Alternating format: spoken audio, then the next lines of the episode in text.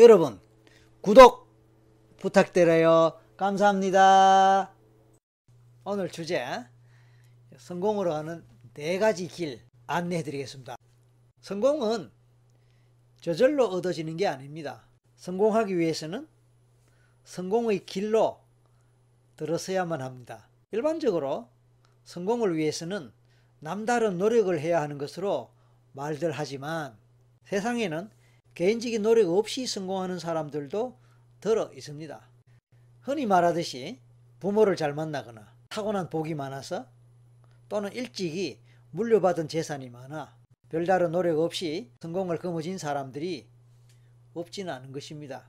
물론 대다수 사람들은 자신의 노력과 고생을 통해 성공 고지에 이릅니다.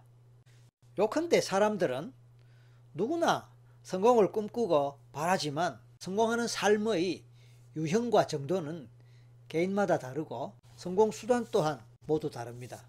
그것은 각자가 걷는 성공의 길이 다르기 때문입니다. 그렇다면 성공의 길에는 어떤 게 있을까요? 크게 봤을 때 네 가지 길로 나누어 생각할 수 있습니다. 바로 네 가지 길. 첫째, 운명의 길. 둘째, 장기의 길. 셋째, 단기의 길. 그리고 마지막 네 번째가 마음의 길입니다. 마음의 길. 마음의 길. 이제 네 가지 길에 대해서 한 가지씩 설명하는 거예요.